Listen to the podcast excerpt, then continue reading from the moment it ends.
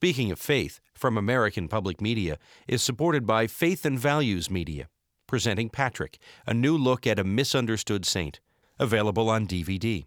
Support is also provided by the Pew Charitable Trusts, investing in ideas, returning results, pewtrusts.com, the Corporation for Public Broadcasting, and the John Templeton Foundation.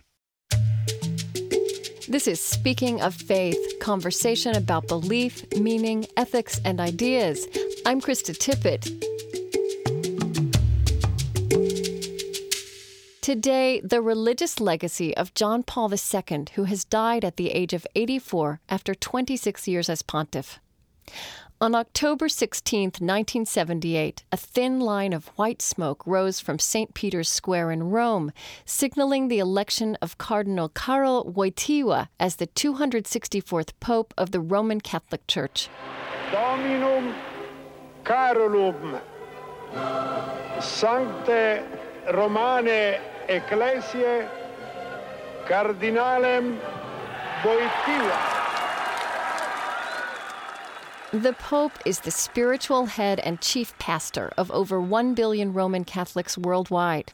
He is the Bishop of Rome, and according to Roman Catholic doctrine, a direct successor of the Apostle Peter, which links his authority to the earliest Christians.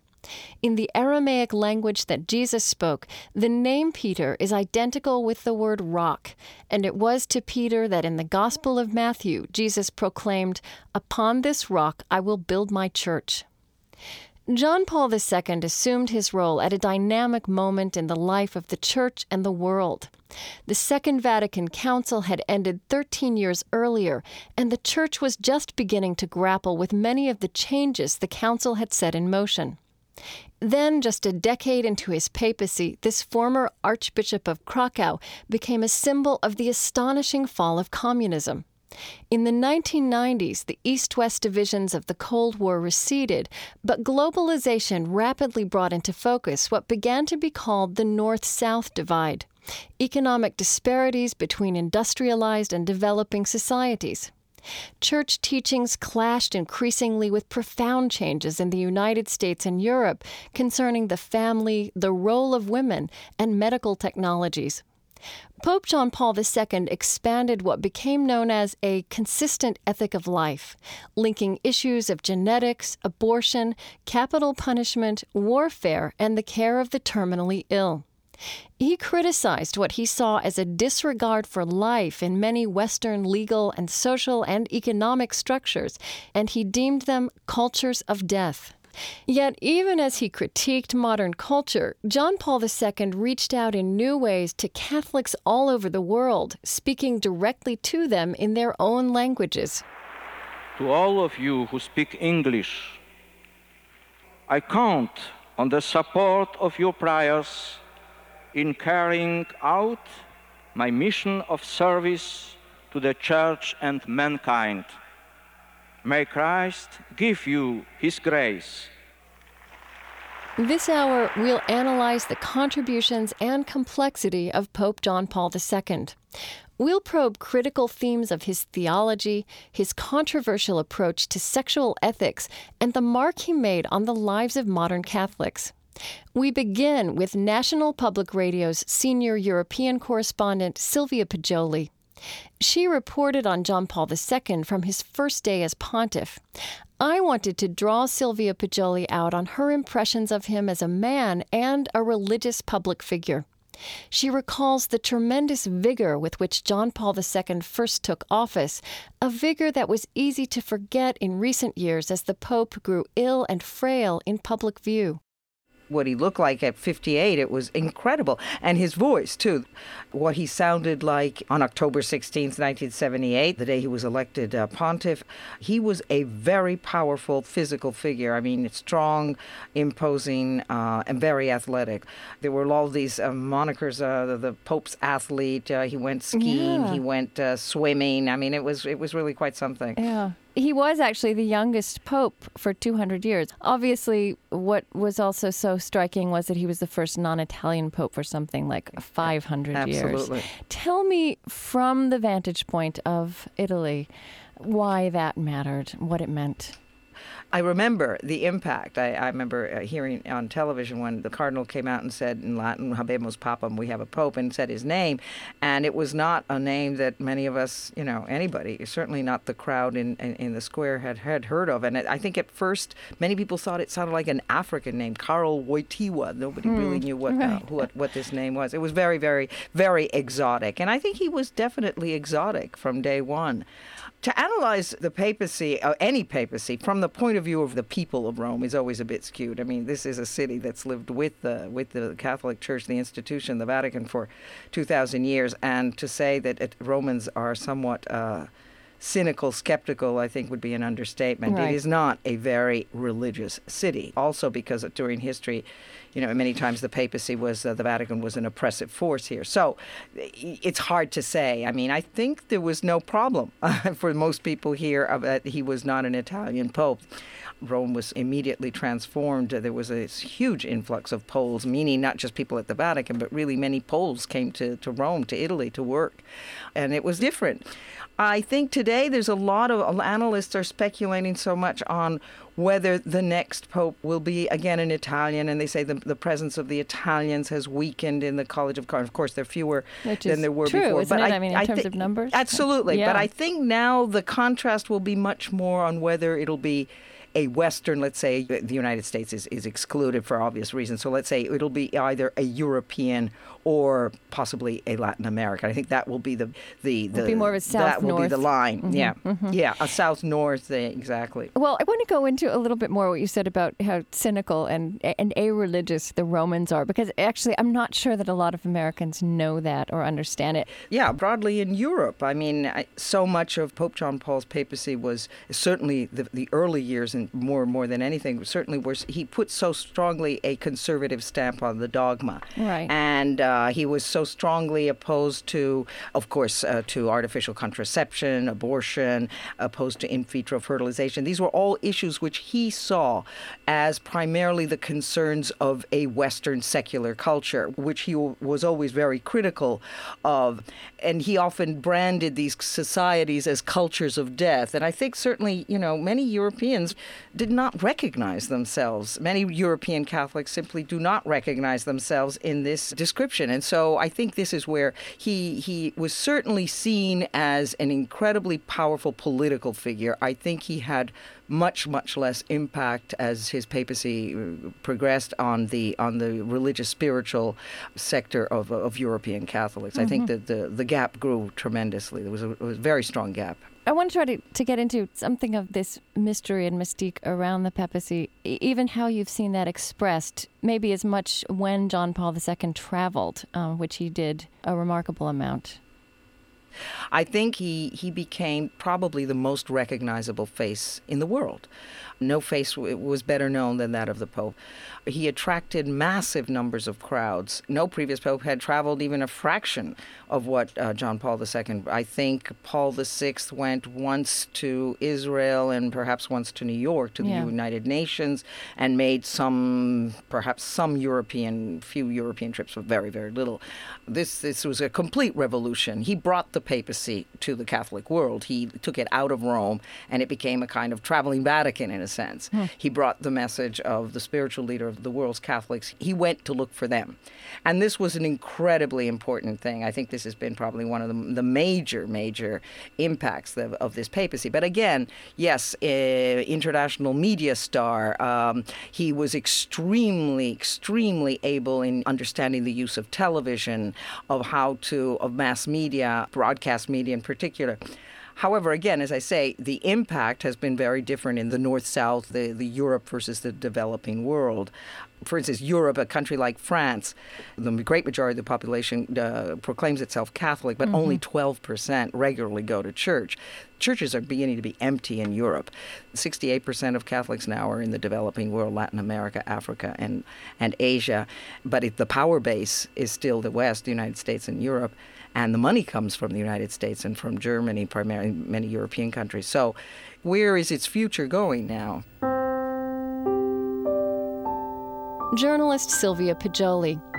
When he became Pope, Cardinal Karol Wojtyła of Poland personified the great divisions of Europe. He had lived through the Nazi occupation of his country. He became Archbishop of Krakow in communist Poland. He had no direct experience of a free and democratic society.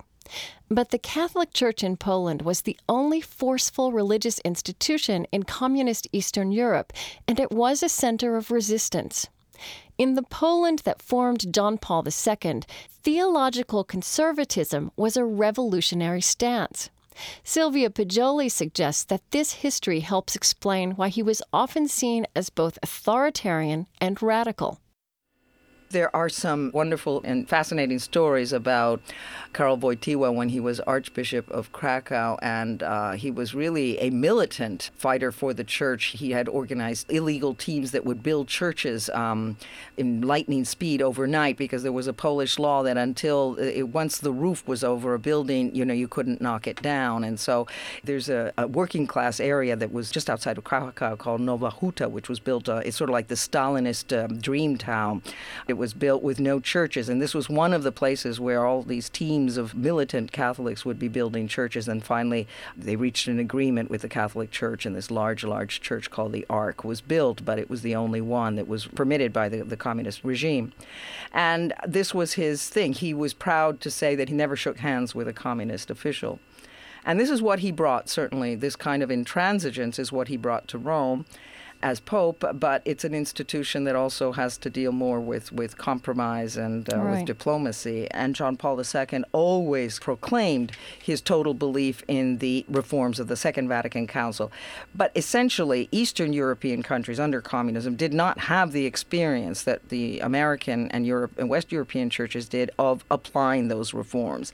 And in a sense, that's what another one of the certainly liberal critics criticized uh, John Paul for not having really digested and really taken these reforms further and actually he was actually seen as having pushed the church back What are your most vivid memories, just as a journalist covering him? I think there there are some amazing visual impacts. Uh, certainly, we remember in 1981 when he was shot. Uh, We saw this body slumping over in the car, and nobody really knew what had happened. And then only a few years later, we saw Pope John Paul II huddling in a prison cell in Rome. Talking to his would be assassin, Mem- Mehmet Ali Agca, and forgiving him. Another very powerful image was when he went to um, Nicaragua and to admonish the priests who had taken part in the in the Sandinista government, and he raised his wagging his finger and at a Sandinista priest. Another for me extremely powerful, perhaps the most powerful image I certainly recall was uh, in the year 2000 in Jerusalem. When already bent and his sickness already beginning to be very visible, when he went to the Wailing Wall and placed his hand and, and left his prayer and the document uh, where the Vatican basically asked forgiveness for, for the Shoah uh, for the Catholic Church, and he placed this in the Wailing Wall. And this, I think, was one of the most powerful images I certainly remember. I was there. If you think about, let's say, the apostolic letters or theological pronouncements that have come out of the Vatican in this period, these last few decades, um, can you think of something that most surprised you in the impact it seemed to have as a spiritual document, as a theological document? What what comes to mind? Well, so many of them have been concerned with social issues, also, not just, I mean, and proclaiming doctrine and authority of doctrine. I Yeah. think it's very difficult. Uh, perhaps what I think is most in a way interesting is his condemnation. Again, it's a more political thing. His his tremendously strong condemnation of, of capitalism and of, of consumer society. It was a very surprising thing when he went in 1993. He went um, to the Baltic states, and they had just been recently freed from, um, become independent from the Soviet Union. And he stunned people there when he said that there were kernels of truth in Marxism and that he said that the seeds of truth in Marxism shouldn't be destroyed, they shouldn't be blown away, and that the supporters of capitalism in extreme forms tend to overlook the good things achieved by communism. I think this was seen by many many analysts as perhaps, you know, an almost rethinking. Right. What's happened is that his battle against secularism became even more challenging in his papacy after the fall of communism. Oh, that's fascinating. Clare Boothe Luce once famously said that history has time to give each great man only one sentence. If you were writing that sentence about Pope John Paul II, how might it go? uh, well, I have to say what he said. I guess it was one of his very first uh, statements was, and it's sort of been, I guess, really the, the slogan of, of his papacy. And it's certainly, when we think of what he meant looking towards Eastern Europe that was then under communism, it was open up your doors to Christ. NPR senior European correspondent Sylvia Poggioli. here is the voice of John Paul II in the fall of 1979, arriving in Dublin for the first papal visit in the history of Ireland. It is with immense joy and with profound gratitude to the Most Holy Trinity that I set foot today on Irish soil. Molach Go Jo Legia. I'm Krista Tippett, and this is Speaking of Faith from American Public Media. Today, we're exploring some of the complexity of the papacy of John Paul II, who has died at the age of 84. My next guest, Father Donald Cozzens, is a diocesan priest and writer in residence at the John Carroll University in Cleveland. He's the author of several respected books on the Catholic priesthood and the culture of the Catholic Church. Like many Roman Catholics, he says, he had great personal admiration for Pope John Paul II. At the same time, he's ambivalent about the late pontiff's legacy. In religious terms, he says, this pope sent conflicting messages, which made him impossible to categorize as conservative or liberal. Donald Cozzens was in seminary in the early 1960s during the years in which the Second Vatican Council met and set in motion a widespread worldwide re examination of Catholic teachings and practices.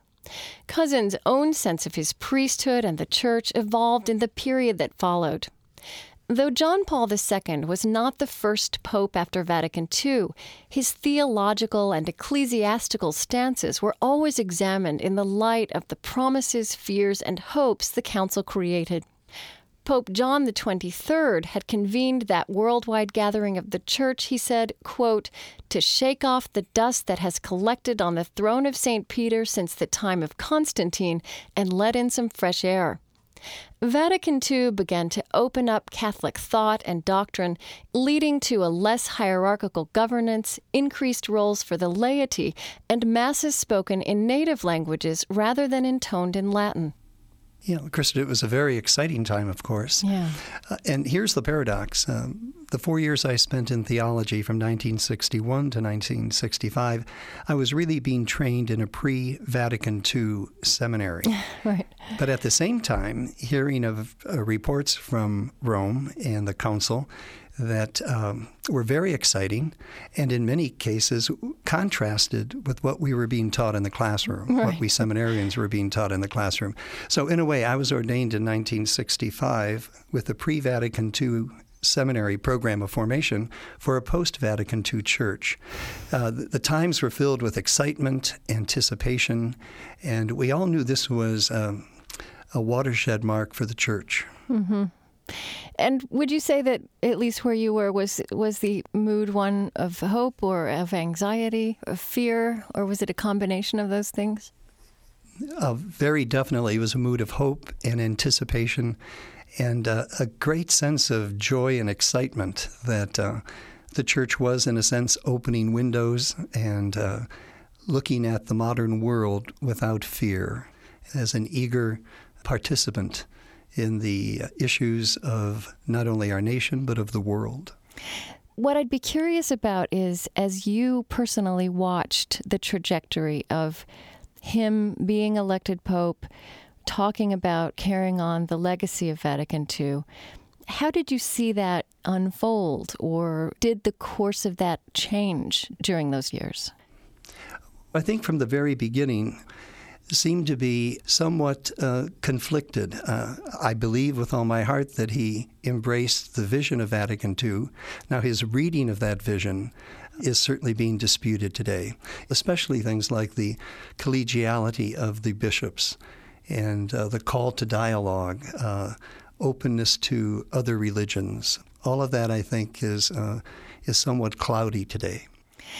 If I ask you from a theological standpoint, and for you as a theologically minded priest, you know, what are the most important teachings and messages that this Pope sent?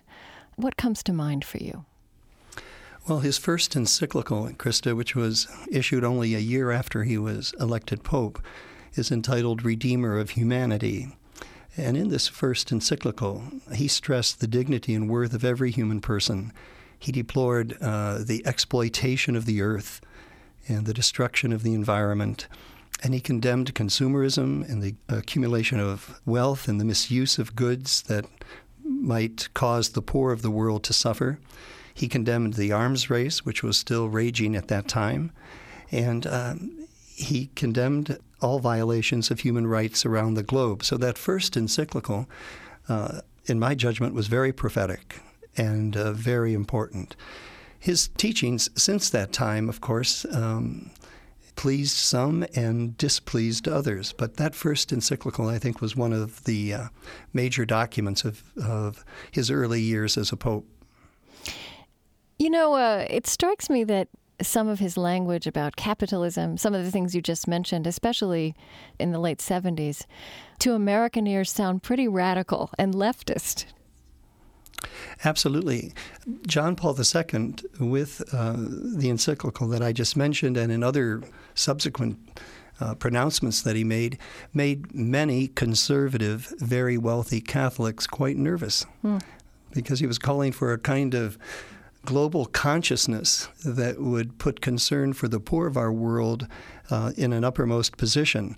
So, conservative Catholics today who want a very strong, almost rigid uh, papacy were quick to criticize John Paul II for, you know, calling upon us to take a serious, considered review of uh, unmitigated capitalism.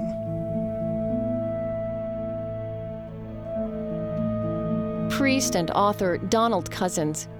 John Paul II wrote an extraordinary number of papal encyclicals or official letters laying out church teachings, as well as other kinds of exhortations, homilies, and messages.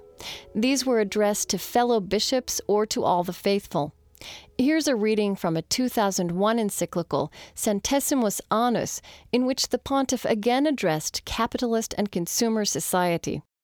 It is not wrong to want to live better, what is wrong is a style of life which is presumed to be better when it is directed towards having rather than being, and which wants to have more, not in order to be more, but in order to spend life in enjoyment as an end in itself. It is therefore necessary to create lifestyles in which the quest for truth, beauty, goodness, and communion with others for the sake of common growth are the factors which determine consumer choices, savings, and investments. This is Speaking of Faith.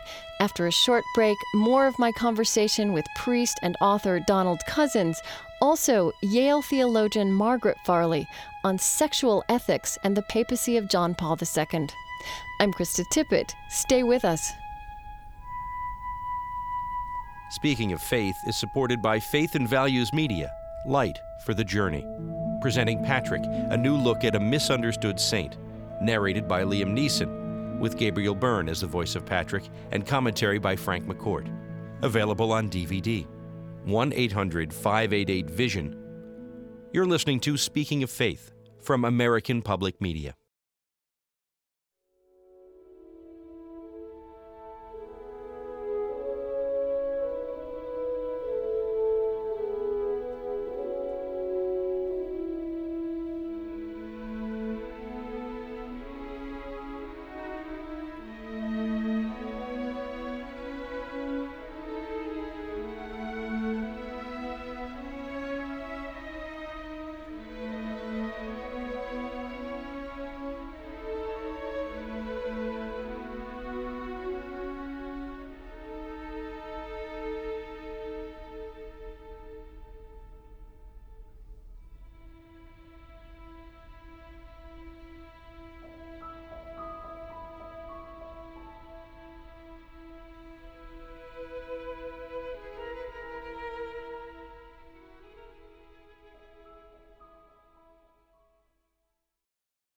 Welcome back to Speaking of Faith, conversation about belief, meaning, ethics, and ideas. I'm Krista Tippett. Today we're analyzing some critical themes in the religious message and impact of the late Pope John Paul II. Karol Wojtyła was a philosopher, athlete, and linguist who became the youngest pope in 200 years and the first non Italian pope since the 15th century. Here he is singing in his native Polish in the spring of 1979, in the first months of his papacy, at an open air service in Krakow.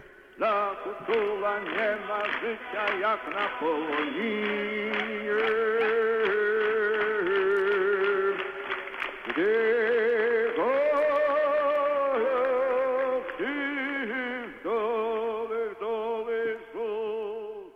recent years, many trends in American culture ran counter to the teachings of John Paul II. I'm speaking with Catholic priest and author Donald Cozzens on the complicated legacy of this pope. One American journalist wrote that John Paul II was loved, admired, respected, and adored, but often ignored the Catholics felt freer than ever before to ignore the teachings of the church. And I'm thinking in particular of something like birth control. Is that about John Paul II or is it about the time in which we live? Well, that's a very good question. I think it's both. I think it's about the Pope, but also the time in which we live. I'm teaching now at John Carroll University in Cleveland and had two classes today, and I asked both of my classes uh, what their impressions were of Pope John Paul II. And their response was very similar to what you quoted earlier that almost universally, John Paul II is admired, respected. People have a, a great uh, regard for this brave and holy and intelligent man. But almost to a person, uh, the relevance for John Paul II and his teaching office in the lives of the students seemed to be minimal. So, how do you explain that? Well, I think the uh, Second Vatican Council more or less liberated the imagination of Catholics. Uh, I think Catholics are very committed to the gospel. They're also committed to the sacramental life of the church, and they're also committed to the institutional church. But now they are thinking Catholics, if I can use that expression, and uh, they're looking for intelligent explanations of the gospel and why leading a Christian life is so relevant uh, for society, for our culture, and for their own lives. All of this converges to uh, a new day, I think you might say, and makes the challenge uh, of the papacy almost uh, overwhelming. Now, you've written a lot about the new generation of priests and and then you've been talking to me about this liberation of the imagination of Catholics. Is there a disconnect between that, between what's happened in our culture, this which is more of an opening, and the kinds of people who are becoming priests in our time, and what does that say about how the church of the future might look? Hmm. Um, a penetrating question. I think a number of seminarians today are looking for very uh, clear teachings and they seem to be struggling with the ambiguity that is uh, so profoundly connected with human life and human experience. So these seminarians want to know what is true and false, what is right and wrong, what is good and bad. And they want to know that clearly. Um, my concern is that as these men move through their seminary training and approach ordination, they will find themselves ministering to Catholics today whose religious imagination is quite different from their understanding of God and sin and uh, punishment and reward. So it could really signal some rough times ahead for the Pope who will be uh, succeeding him.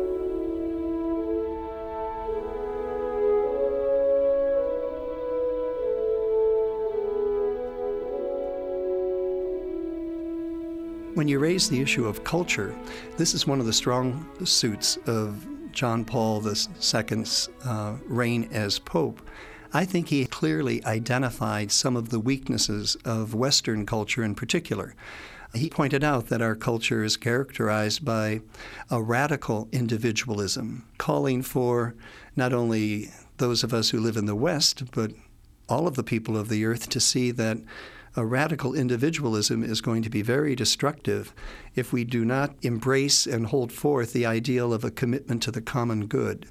So, some of the cultural tension between the West and the teachings of the Church and, and the Vatican, I think that's a healthy tension. Um, but there also is, uh, yes, a split in, say, the American Catholic culture and the culture of the Vatican. Uh, I think we Catholic uh, Americans have a regard and a respect for a more democratic uh, approach to issues within the church and life in general than uh, does the culture uh, of the Vatican. What is the sentence that you think history might give to John Paul II? Treasure and prize the least among you, uh, the poor and the homeless. I think his one great sentence will be um, a very strong and consistent voice for the, uh, the underdog, the underprivileged of the world. Father Donald Cozzens teaches religious studies at John Carroll University in Ohio. His most recent book is Faith That Dares to Speak. I'm Krista Tippett, and this is Speaking of Faith from American Public Media. Today we're exploring the religious legacy of the late John Paul II. No set of teachings which this pope inherited was as controversial as that on human sexuality, including artificial contraception. My next guest, Margaret Farley, suggests that most of the other most controversial social and sexual policies of the Catholic Church flow in some sense from this. The consistent ethic of life which John Paul II championed extended the Church's regard for the sanctity of life at conception to other moral quandaries about the beginning and the end of life. Margaret Farley is a Catholic nun and esteemed theologian and moral ethicist. I started teaching at Yale Divinity School in the early 70s. That was a time right after the Second Vatican Council of great hope. And I must say, especially great hope for women, because there was hope even for ordination of women. There was hope for new possibilities, not only in ordained ministry, but in lay ministry and so on. Now, when you ask in well, of course, uh, John Paul II wasn't the first pope right. after Vatican II. Pope Paul VI was uh, still in place for the last sessions of the Vatican Council and for the years after that. No change, as great as this change was, could be without disruption. And so tensions were already being felt. But when John Paul II was elected Pope, here we had a man uh, at that time still relatively young, as popes go, and uh, vibrant and seemingly open to all kinds of important things, particularly social justice issues around the world, and uh, a brilliant man, and as proved to be true through his years, uh, a very holy man. But if you ask what he did, I would have to say, from my vantage point, overall more of a reversal of some of the things that had looked so positive in the Second Vatican Council, or certainly a dampening of the optimism that had been there right after the Council.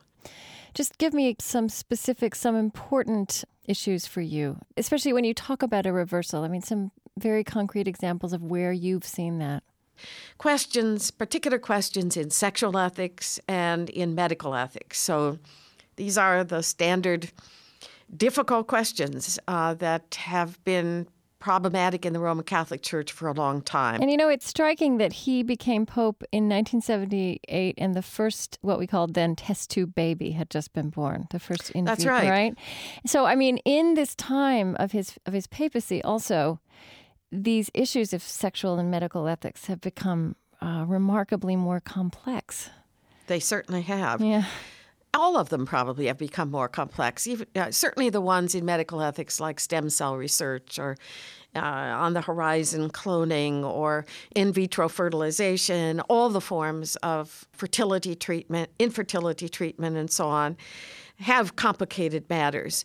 Although I think it all comes down in the Roman Catholic struggle over these issues to just a few issues. Okay. But even questions of divorce and remarriage, which you could say, well, what's new about that? But that's more complex too, because life is more complex. People live longer and Right.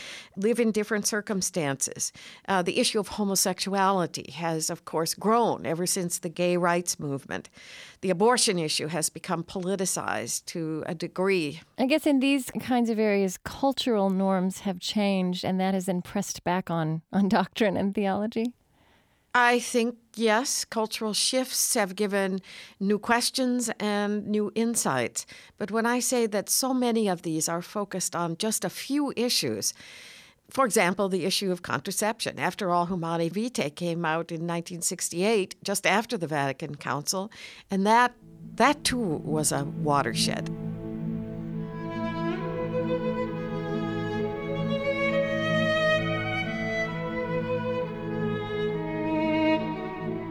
Catholic theologian and ethicist Margaret Farley. Humanae Vitae was an encyclical issued in 1968 by Pope Paul VI, John Paul II's immediate predecessor, just three years after the Second Vatican Council ended. It reinforced the Church's prohibition on birth control.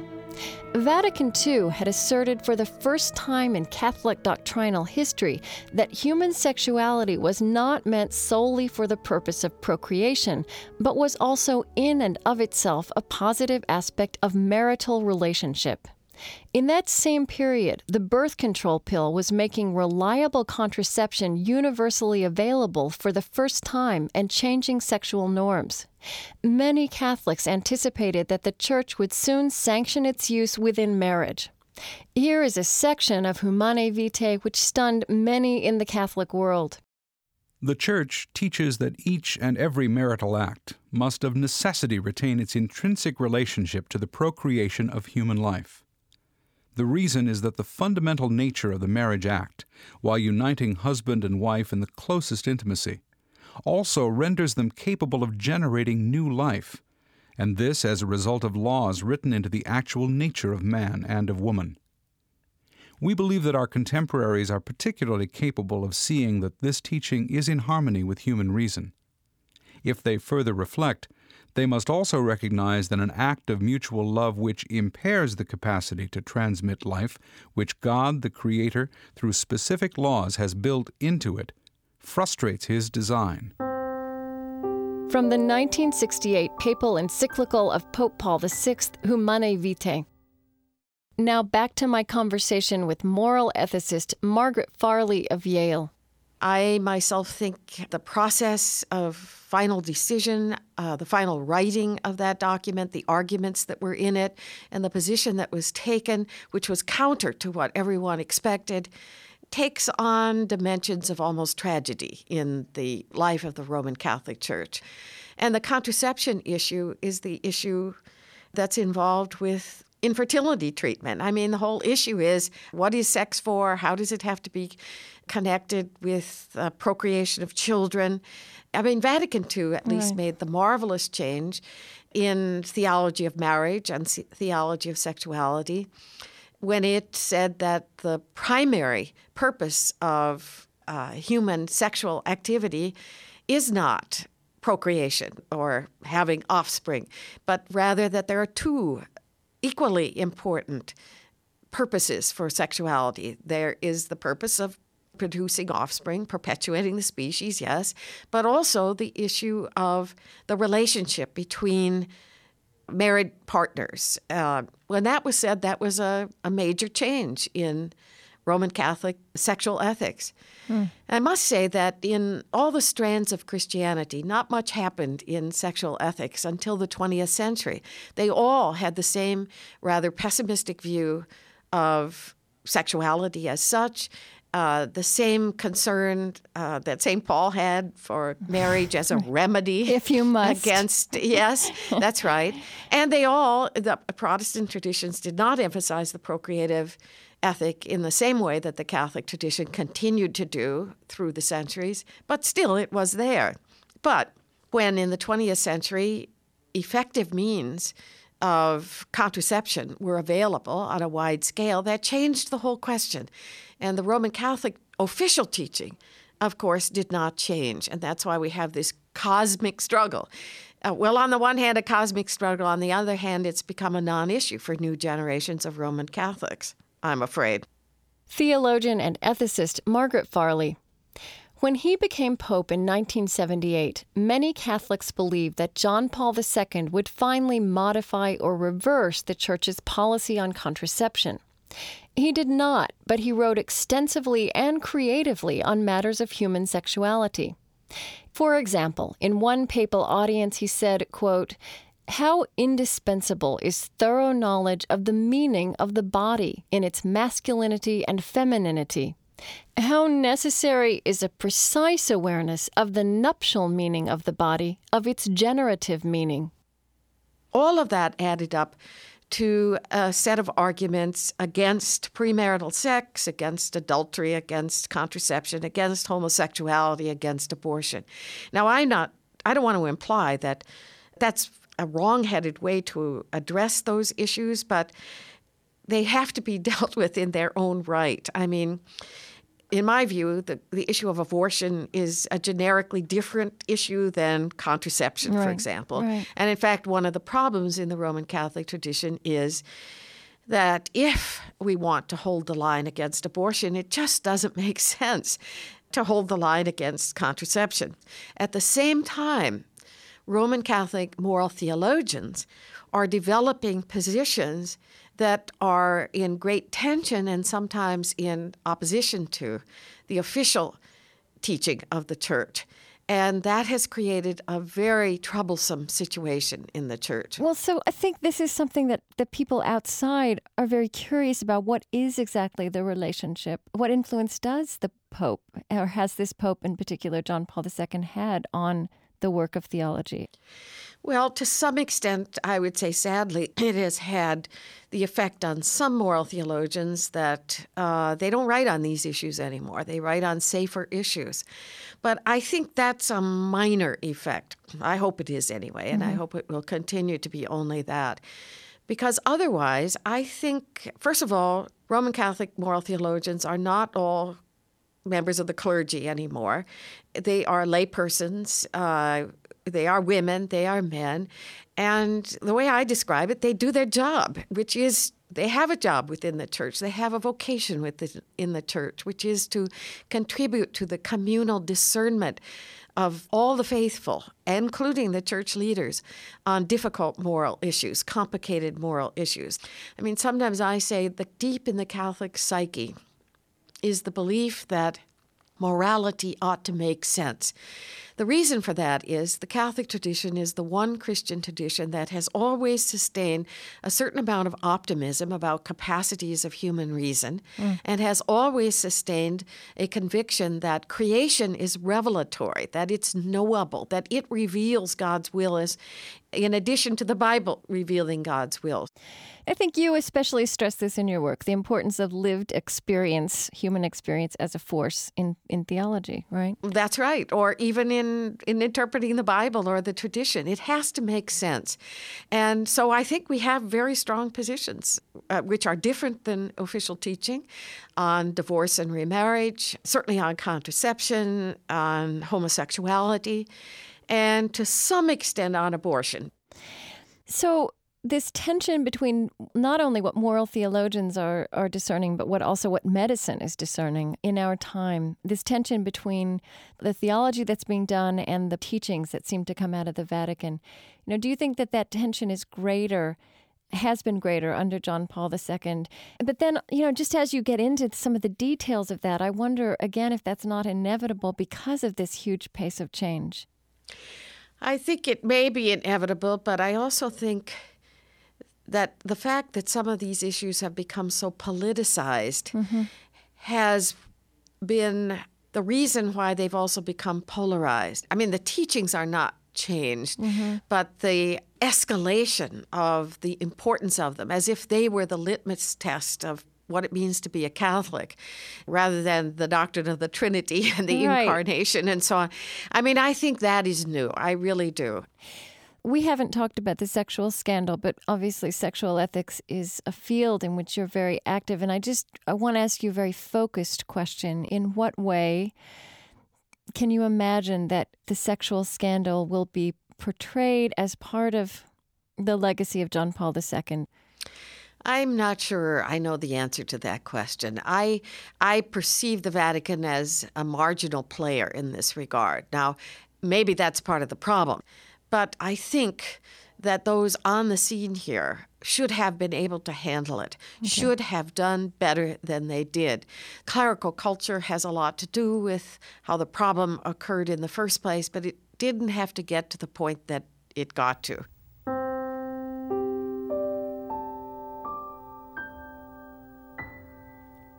The Catholic Church in particular, and Rome, and the figure of the Pope has a has a mysterious power. You know, Garry Wills, who's been a great critic of the papacy, says that Rome has this power to attract energies and generate energies around the symbol of Peter. And I just wonder, as a woman, as a Catholic theologian, you know, what is that power of Rome in your life? Well. I don't know if I would describe it as a power of Rome. Okay. Uh, although I sometimes, half joking but half serious, say the Roman Catholic Church is the one place in the world where you can really engage in cosmic struggles of over very important matters without going to war. But I constantly get asked, why do you remain a Roman Catholic? And I have one answer, and that is because the Catholic Church is still a source of life for me. The Catholic Church is a worldwide community with a tradition that's rich, as rich as you could imagine theologically, that's pastoral in ways that uh, are almost unparalleled around the world. Uh, the Catholic Church has a sacramental system that gives food to the hungry, spiritually hungry, and drink to the spiritually thirsty. Thomas Aquinas worked on controversial issues, for goodness sake. To be Catholic does not mean that you agree with every single thing that a present pope or a present bishop teaches. That has never been the case in the Catholic community. Uh, the job of the theologian is to speak out of and back into a faith community as she or he does the work of trying to understand what it is we believe, and as a moral theologian, try to understand how we are to live what we believe.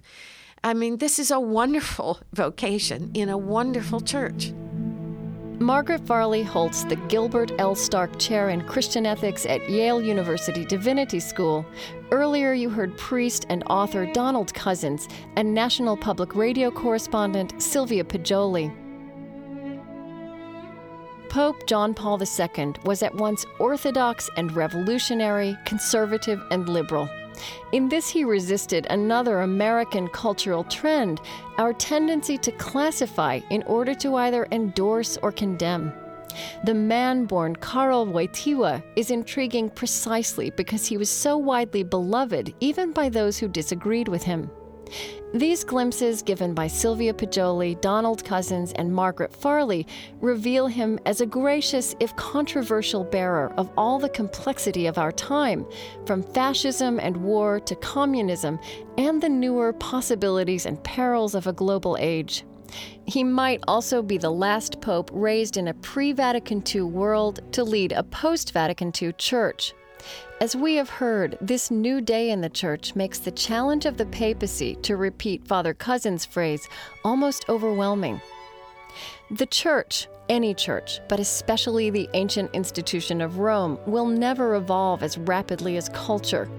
Culture, on the other hand, cannot stop bounding into new territory and new dilemmas.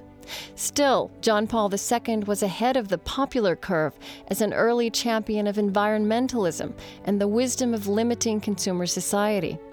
Some papal teachings may be widely dismissed, including by many Catholics, but questions which the Vatican has kept alive about when life begins and how that should shape public policy are reborn every day in American life. There are many important topics of interest to Catholics and others that we did not touch on in this program, issues that will continue to unfold and be handed on to the next pontiff. But the voices of this hour do evoke the breadth and depth of this Pope's life and thought, the mark he made on the world. They leave us with a sense that the papacy itself, and in particular the legacy of John Paul II, has been important whether we are Catholic or not.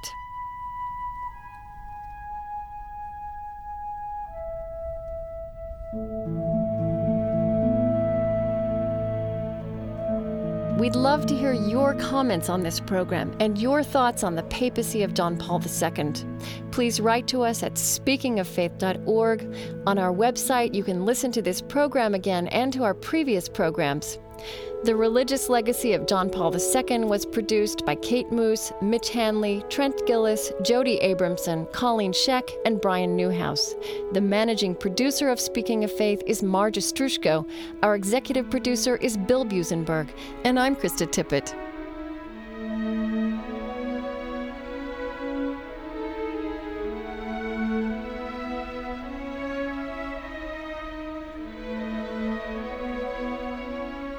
Speaking of Faith is supported by Faith and Values Media, presenting Patrick, a new look at a misunderstood saint.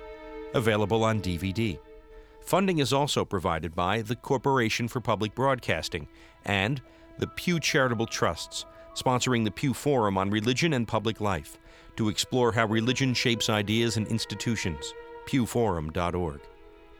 The George Family Foundation, funding innovative ideas in integrative medicine, education, and spirituality in everyday life. And the John Templeton Foundation, exploring the creative interface between science and religion. Audio cassettes and transcripts are available by calling 1 800 777 TEXT or by visiting our website at speakingoffaith.org. American Public Media